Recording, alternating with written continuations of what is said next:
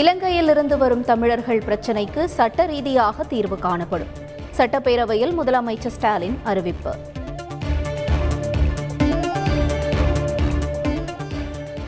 தமிழகத்தில் ஆயிரம் கோடி ரூபாய் செலவில் கல்லூரி கட்டடங்கள் கட்டப்படும்.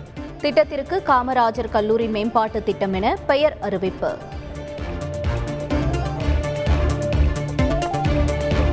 வருகிற இருபத்தெட்டாம் தேதிக்குள் தகுதியான அனைவருக்கும் நகைக்கடன் தள்ளுபடி செய்யப்படும்.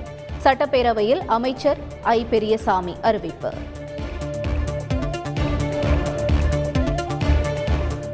தொழில் பூங்கா அமைக்க விவசாயிகளுக்கு பாதிப்பு ஏற்படாத வகையில் நிலம் கையகப்படுத்தப்படும். சட்டப்பேரவையில் அமைச்சர் தங்கம் தென்னரசு தகவல்.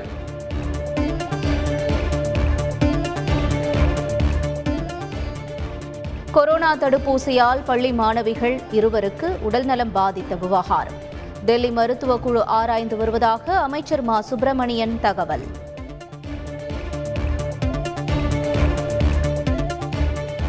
இன்று மாலை துபாய் செல்கிறார் முதலமைச்சர் ஸ்டாலின். சட்டப்பேரவையில் அமைச்சர் துரைமுருகன் சால்வை அணிவித்து கௌரவிப்பு.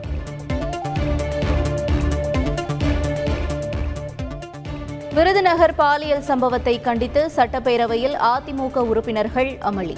பேச வாய்ப்பு மறுக்கப்படுவதாக கூறி அவையிலிருந்து வெளிநடப்பு. இலங்கை கடற்படையை கண்டித்து ராமேஸ்வரம் மீனவர்கள் போராட்டம் அறிவிப்பு. நாளை முதல் காலவரையற்ற வேலை நிறுத்தத்தில் ஈடுபட போவதாக தகவல். முல்லை பெரியாறு அணை கண்காணிப்பு குழுவுக்கு கூடுதல் அதிகாரம் வழங்கப்படும். ரிட் மனுக்கள் மீதான விசாரணையில் உச்சநீதிமன்றம் தகவல். மேகதாதுவில் அணை கட்ட எதிர்ப்பு தெரிவித்து தமிழக விவசாயிகள் போராட்டம். ஒகேனக்கலில் பிரம்மாண்ட பேரணி. பெட்ரோல் டீசல் மீதான சிஸ்வரி மூலம் கடந்த நான்கு ஆண்டுகளில் இருபது லட்சம் கோடி ரூபாய் வசூல். மத்திய அரசு மீது DMK MP T R Baalu குற்றச்சாட்டு. வளர்ச்சிப் பணிகள் என்ற பெயரில் கனிம வளங்களுக்கு பாதிப்பு ஏற்படுத்தக்கூடாது. சென்னை உயர்நீதிமன்ற நீதிபதி கருத்து.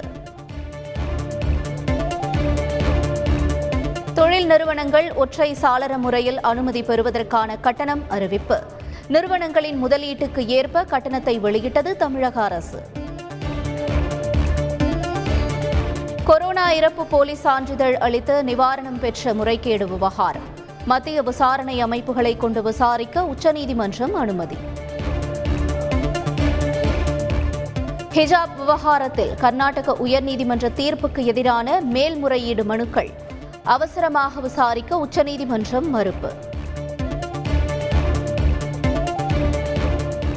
ஐநா பாதுகாப்பு கவுன்சிலில் ரஷ்யா கொண்டு வந்த வரைவு தீர்மானம் தோல்வி. வாக்கெடுப்பில் இந்தியா உட்பட பதிமூன்று நாடுகள் புறக்கணிப்பு.